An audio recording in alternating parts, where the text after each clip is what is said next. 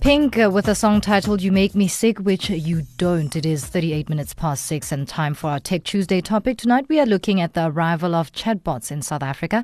Co founder and CEO at FinChatbot, Antonio Paillusseau, joins us now. Good evening. Good evening.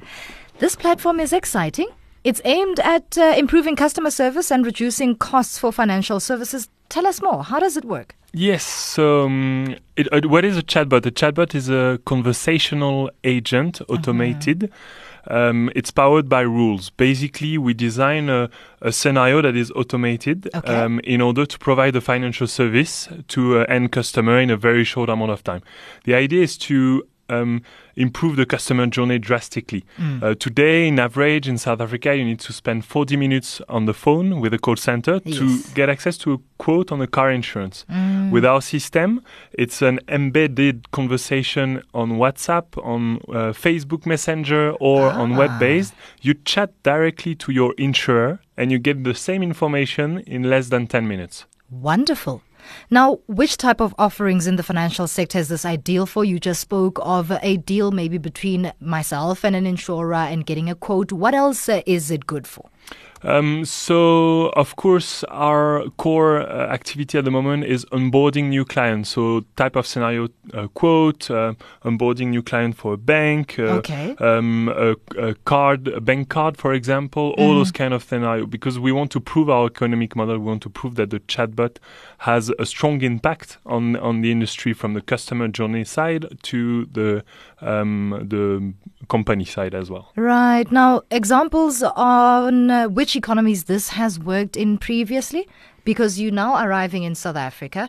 Has it worked elsewhere and what was the response there? So we launched this business in South Africa. Wow. Yes, um, with a, right. a fully a full team of South African uh, Johannesburg based. That's amazing. Very proud of that. Um, this we are not so late. We always say that Africa is late compared to other continents like Europe or the States.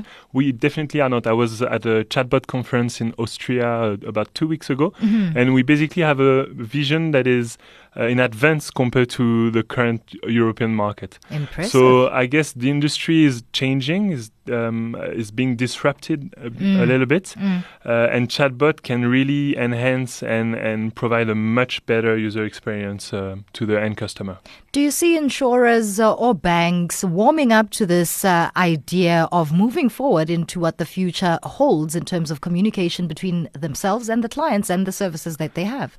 Sure, I mean the the stat I gave you at the beginning, forty minutes to have access to an information is really insane. It's, ridiculous. like more than an episode of Game of Thrones. Come Especially on, guys. because I'm using my own airtime to call. Exactly.